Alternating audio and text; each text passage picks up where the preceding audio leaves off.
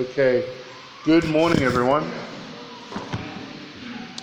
My family and I missed being with you last Sunday, but we had a very blessed time at our sending church, our mother church, the church that sent out a core group of us here to start Pretoria West Bible Church. Um, we were with Living Hope Church in Hatfield last Sunday um, and really enjoyed our time of worship and fellowship with them. We pray and trust that God will continue to bless the partnership that our church enjoys with Living Hope as we encourage one another and work together for the advance of the gospel. It's my privilege to open God's Word for you now. We are back in the Gospel of Mark today. It's Mark chapter 4. Mark chapter 4. I wonder if you've ever heard the legal term acts of God. Acts of God. I think this term is probably a little more widely known in parts of the world that experience things like earthquakes and tornadoes regularly. Basically, insurance policies will sometimes include this terminology of acts of God to refer to uncontrollable events, things like tornadoes, floods, earthquakes, tsunamis, hurricanes, uncontrollable, powerful events not caused by humans and not controllable by humans. And basically, the idea is that anything that falls into this category of an act of God the insurance company basically argues that they shouldn't be as liable to pay out for damages that occur because of an act of God. Because, you know, the argument is, well, who can do anything about this? You know? Who can do anything about this? What this term reveals to us is that we humans, we do recognize it's even there in legal terminology that there are aspects of nature far out of our control. Far out of our control. Far too wild, far too powerful. Things we simply can't even begin to control. And what it recognizes as well, at least historically, at least where this terminology came from originally, what it recognizes as well is that man, while man can't control such things, God can, and God does. Interesting, right? Even in very secular societies, atheistic, mostly atheistic societies today, that that terminology would still exist. Our last few weeks in Mark, we've been in a section about parables. And parables were stories that Jesus told that use illustrations from everyday life to communicate spiritual truth. And they did so in a way that both somewhat hides the truth from those who are not really engaged and humbly seeking to learn, from those who are not really coming to Jesus in faith. And then they also teach truth on a deeper level for those who are engaged, for those who are seeking to learn, for those who are coming to Jesus in humility and faith. Now, today you'll notice there's a, there's a shift, and we'll be in uh, a section, quite a, quite a lengthy section for a while now, that focuses on miracles. Miracles Jesus did.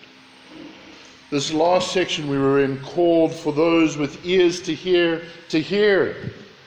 If you have ears to hear, hear. And this section now is essentially a call for those who have eyes to see, to see. Both Jesus' teaching and his miracles reveal who he is,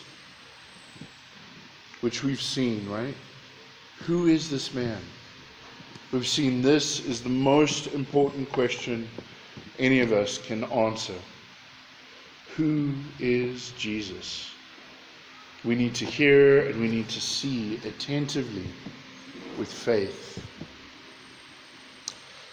said we're in Mark chapter 4 today, starting in verse 35. I'm going to read sections and make some comments, so follow along with me, please, starting in verse 35.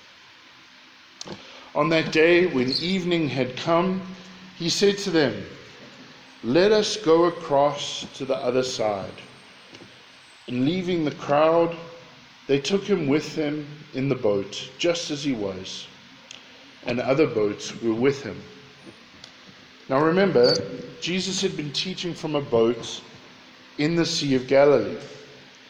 Just a little ways off the shore, right? He was teaching from the boat so that the crowds couldn't, couldn't get too close to him, swamp him.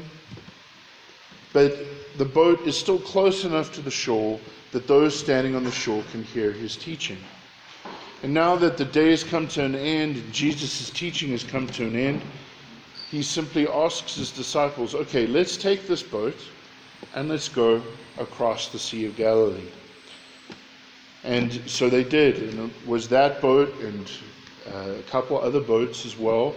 So at least Jesus' 12 disciples, but then it seems like a number of other faithful followers of Jesus, true followers of Jesus, not just people there for the show, not people there to cause trouble, but people who are intently seeking to learn. They all go over together in this small group of boats. And these boats were likely, um, research shows, probably about eight meters long Okay, so, so not, not small, small like a little canoe, but not a very big boat either. Okay, about eight meters long, only about two, not even two and a half meters wide.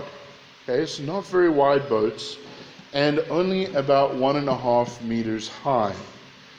And each of these boats could carry up to about 15 people. Okay? Now let's look from verse 37. And a great windstorm arose, and the waves were breaking into the boat, so that the boat was already filling.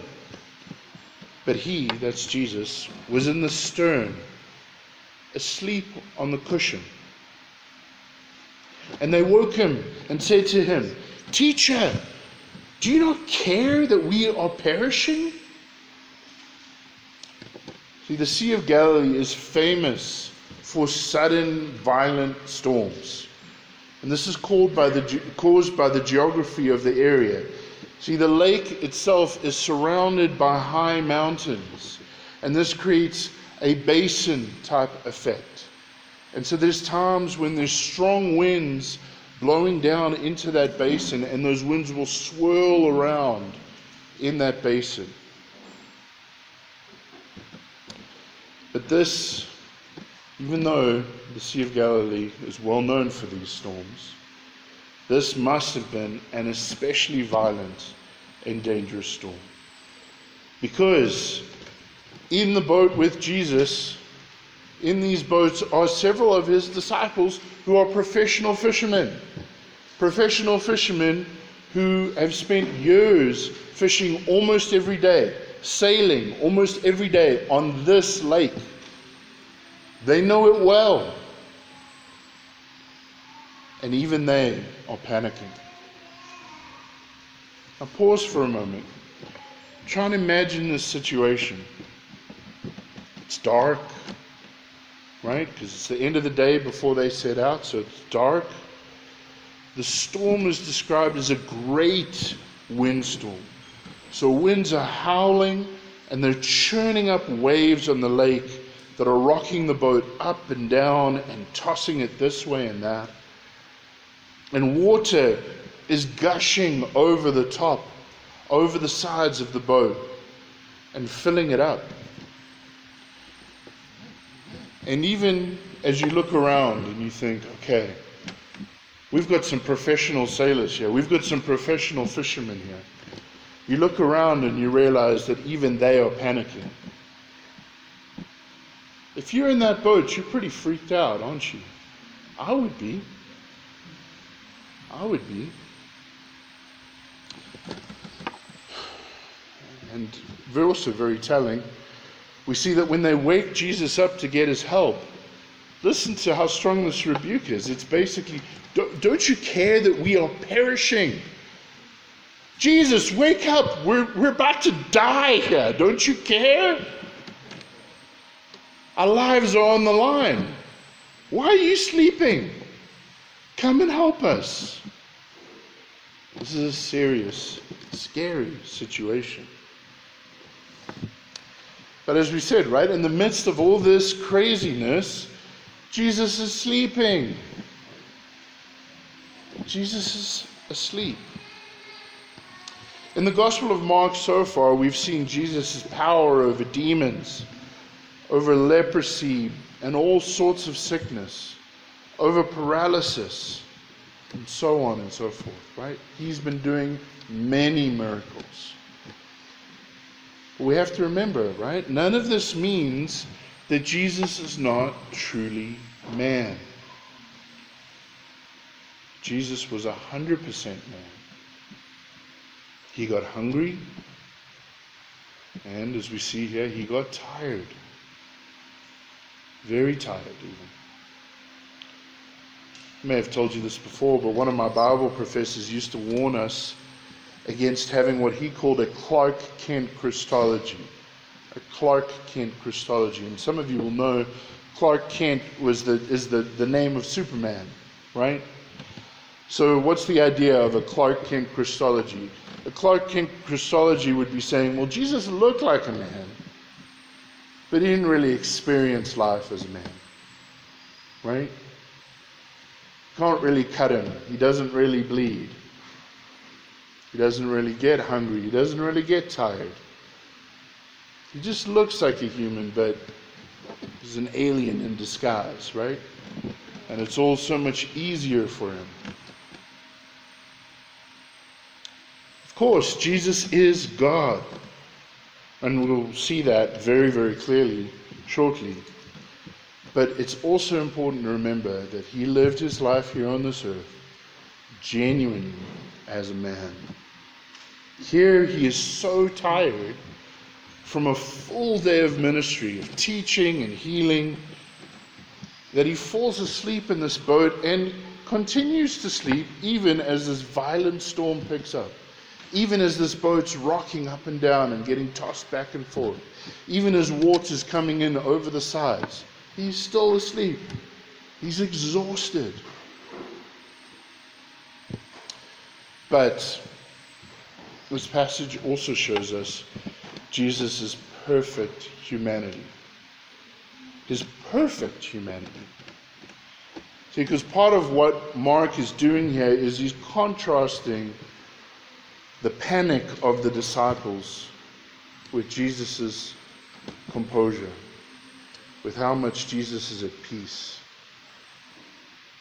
We've mentioned before that a number, in a number of places in the Psalms and indeed, in the parable of the growing seed that we looked at just a couple weeks ago, being able to sleep when there's a lot that you could be anxious about, like time and time again in the Bible, is a very tangible expression of the fact that somebody is trusting God. Trusting God and experiencing His peace. Instead of staying up all night trying to think of how you can control things that are out of your control, you trust God, you close your eyes, and you sleep. You don't stress. You know God is in control. And Jesus, we know, right, lived a perfect life, a life of perfect righteousness, a life where he walked with God perfectly including trusting God perfectly. So completely, right, that he's able to sleep on the deck of a small boat in the middle of a crazy storm. No, no stress. Peace. Now, of course, though, right? This passage also shows us very, very clearly Jesus' divinity. Jesus' divinity. Jesus is God, the very God. Look with me at verse 39. And he awoke and rebuked the wind and said to the sea, Peace, be still. And the wind ceased, and there was a great calm. The wind ceased, and there was a great calm. Just like that. Just like that. This wild, crazy, dangerous storm that had professional fishermen, professional sailors terrified for their lives.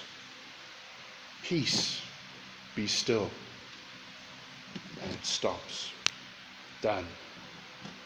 Not just the winds, right? But even the waves. Right there in that moment. Peace, be still.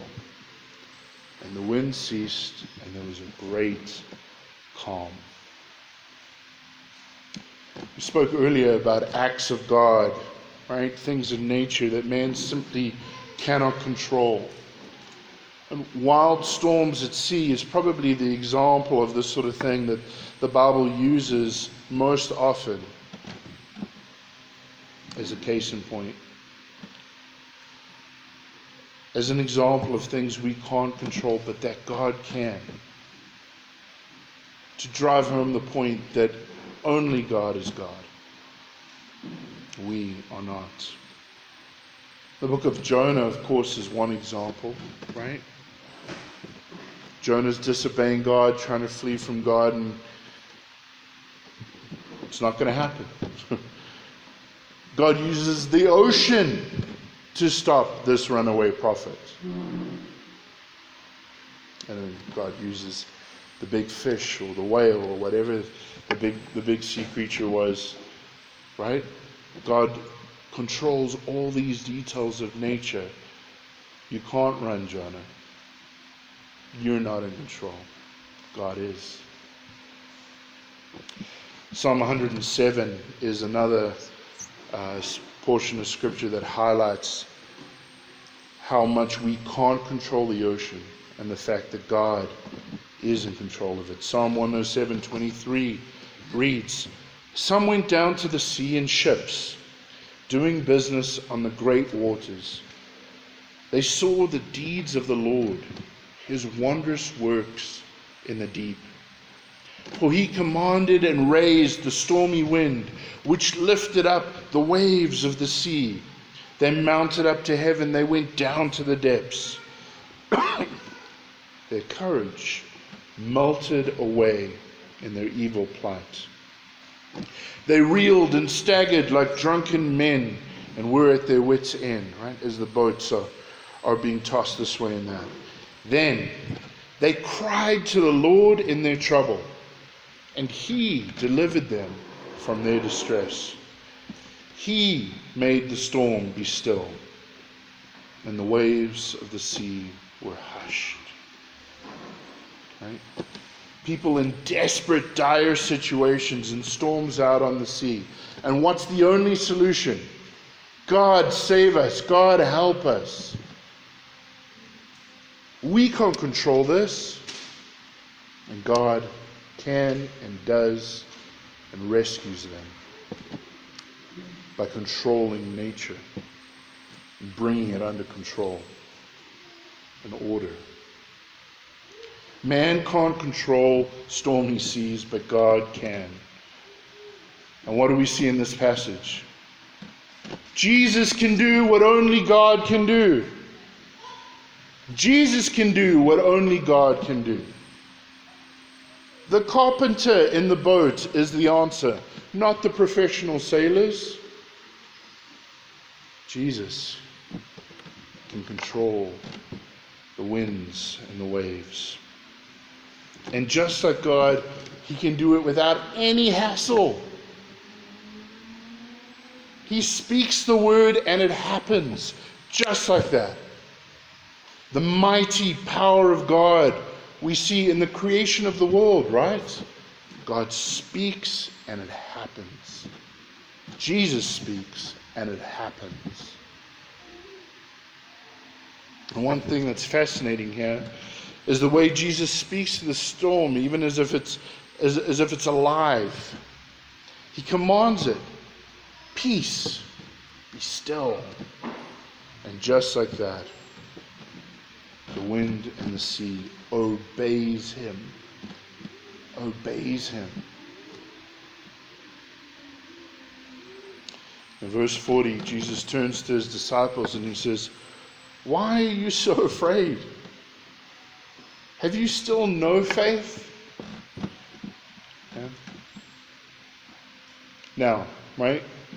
Depending on how you look at this, I know why they were so afraid. Right? We said earlier, if I was on that boat, I would have been terrified.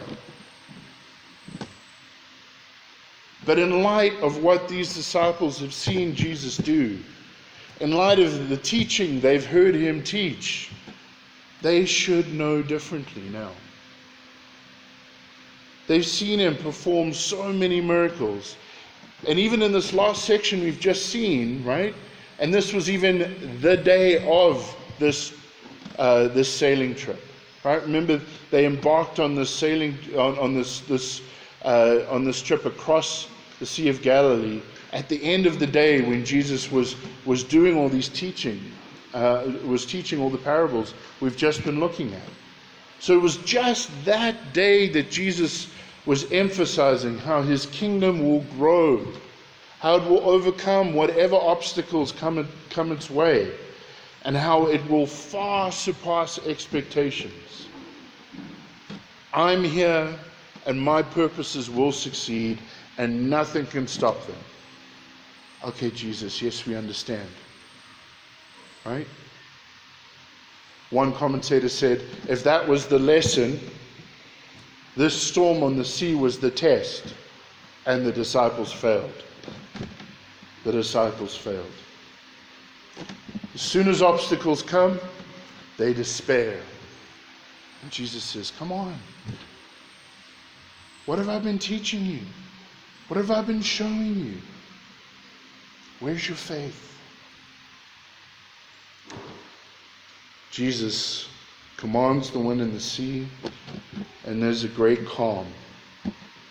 And then in verse 41, we see they were feel, filled with great fear and said to one another, Who, who then is this? That even the wind and the sea obey him. Are you kidding me? Who then is this?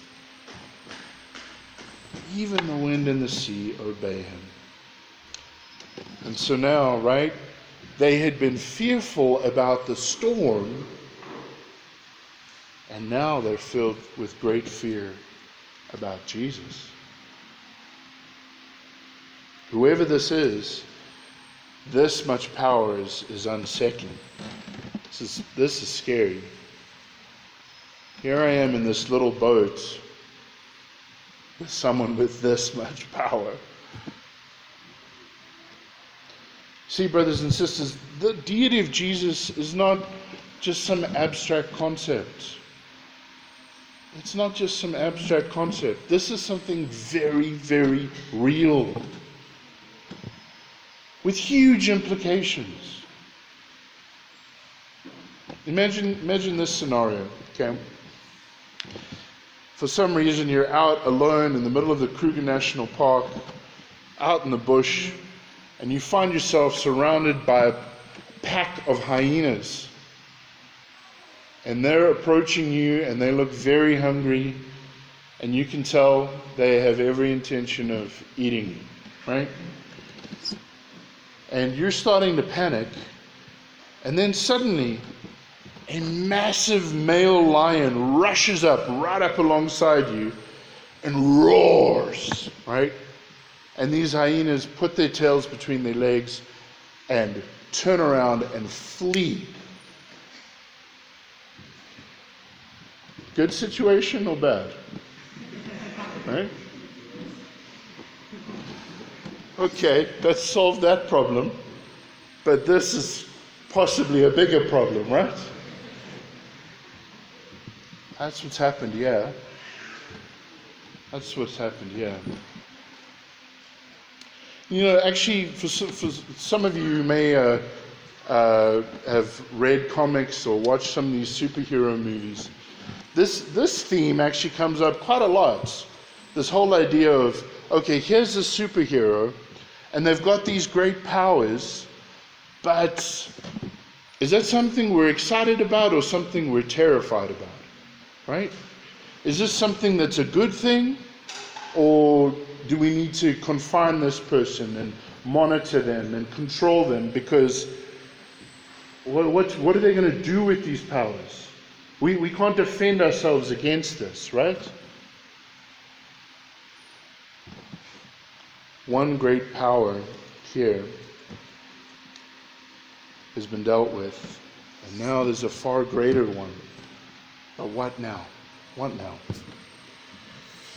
There's a quote from uh, C.S. Lewis's Narnia books that has been really, really widely shared, so I almost hesitate to use it. But honestly, it's been so widely shared because it is so helpful. In these books, right, in, the, in these Narnia books, Jesus is represented by a lion named Aslan.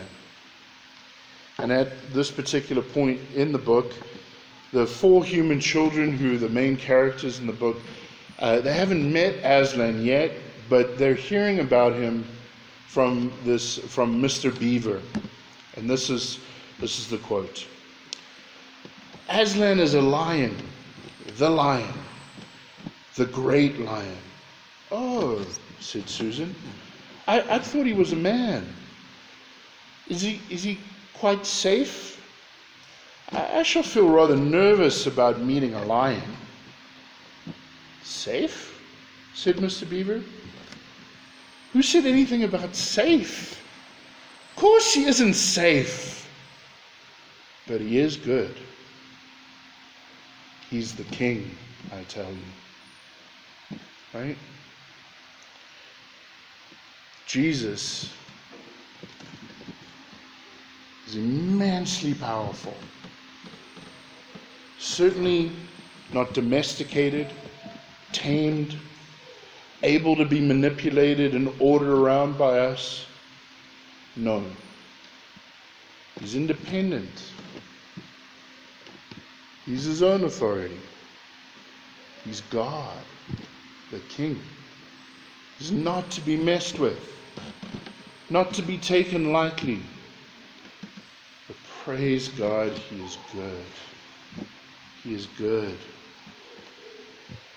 See, in this passage today and in the next few passages coming up in Mark, we see these twin dynamics. Jesus could not possibly be more powerful, and he could not possibly be more good and compassionate and kind. What he does with his immense, mind boggling, awe inspiring, speak and the wind and the waves obey power what he does with that power is exercise it for the good of people in desperate situations. He exercises it for the good of others. Now let's think about this a little bit more. What are we saying here and what are we not saying? Is the point of this passage that Jesus is available to us to give us everything we want, right? When you go out on the boat, just make sure Jesus is in the boat with you. Right? Then everything will go as you want. Is he our all powerful vending machine? A genie whose mindset is, Your wish is my command? A pet dog that we can name Spotty, who will do tricks for us? Certainly not. Certainly not. My friends, the wind and the waves obey him. He does not obey you.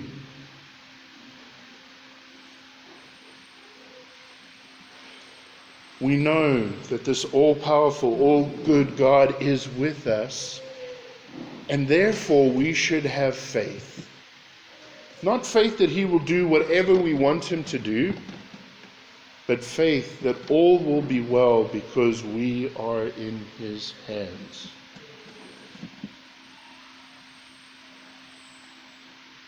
I was reading in one commentary that in the early church, the early church faced a lot of persecution, a lot of difficulties.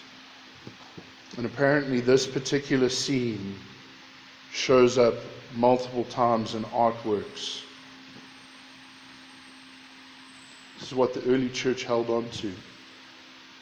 Yes, we're in a little boat in a violent storm getting tossed to and fro. But it's going to be okay because Jesus is with us. Right? Not that snap our fingers and all the persecution's going to disappear and everything's going to be easy going tomorrow. No. But we're going to be okay because Jesus, God, very God, is with us. Let's dig a little deeper into this by thinking more about the question that the disciples ask Jesus when they wake him up Teacher, do you not care that we are perishing? Hmm. The irony of this question is, is incredible, really, when we think about the bigger picture of the Gospels. Right? What do we know from our Bibles? Christ Jesus came into the world to save sinners. He's here on earth in the first place because he cares that sinners are perishing. That's why he became man. That's why he will go to the cross because he cares that sinners are perishing.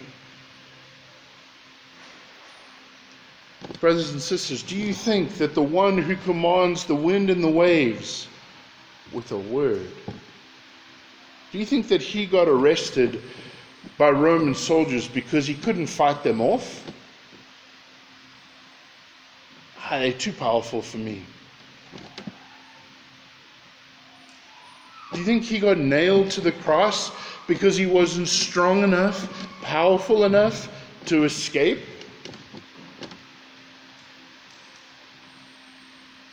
With a word. With a word. Jesus could have walked away from his captors, walked away from that cross. The taunts that were given to Jesus when he was on that cross, in a moment he could have come down. He came into this world and he went to the cross because he most definitely does care that we are perishing.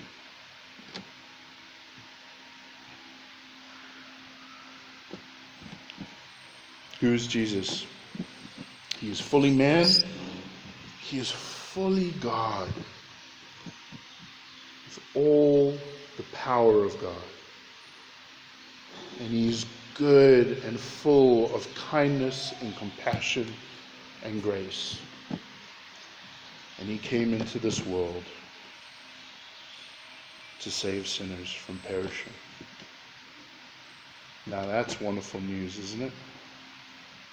Amen.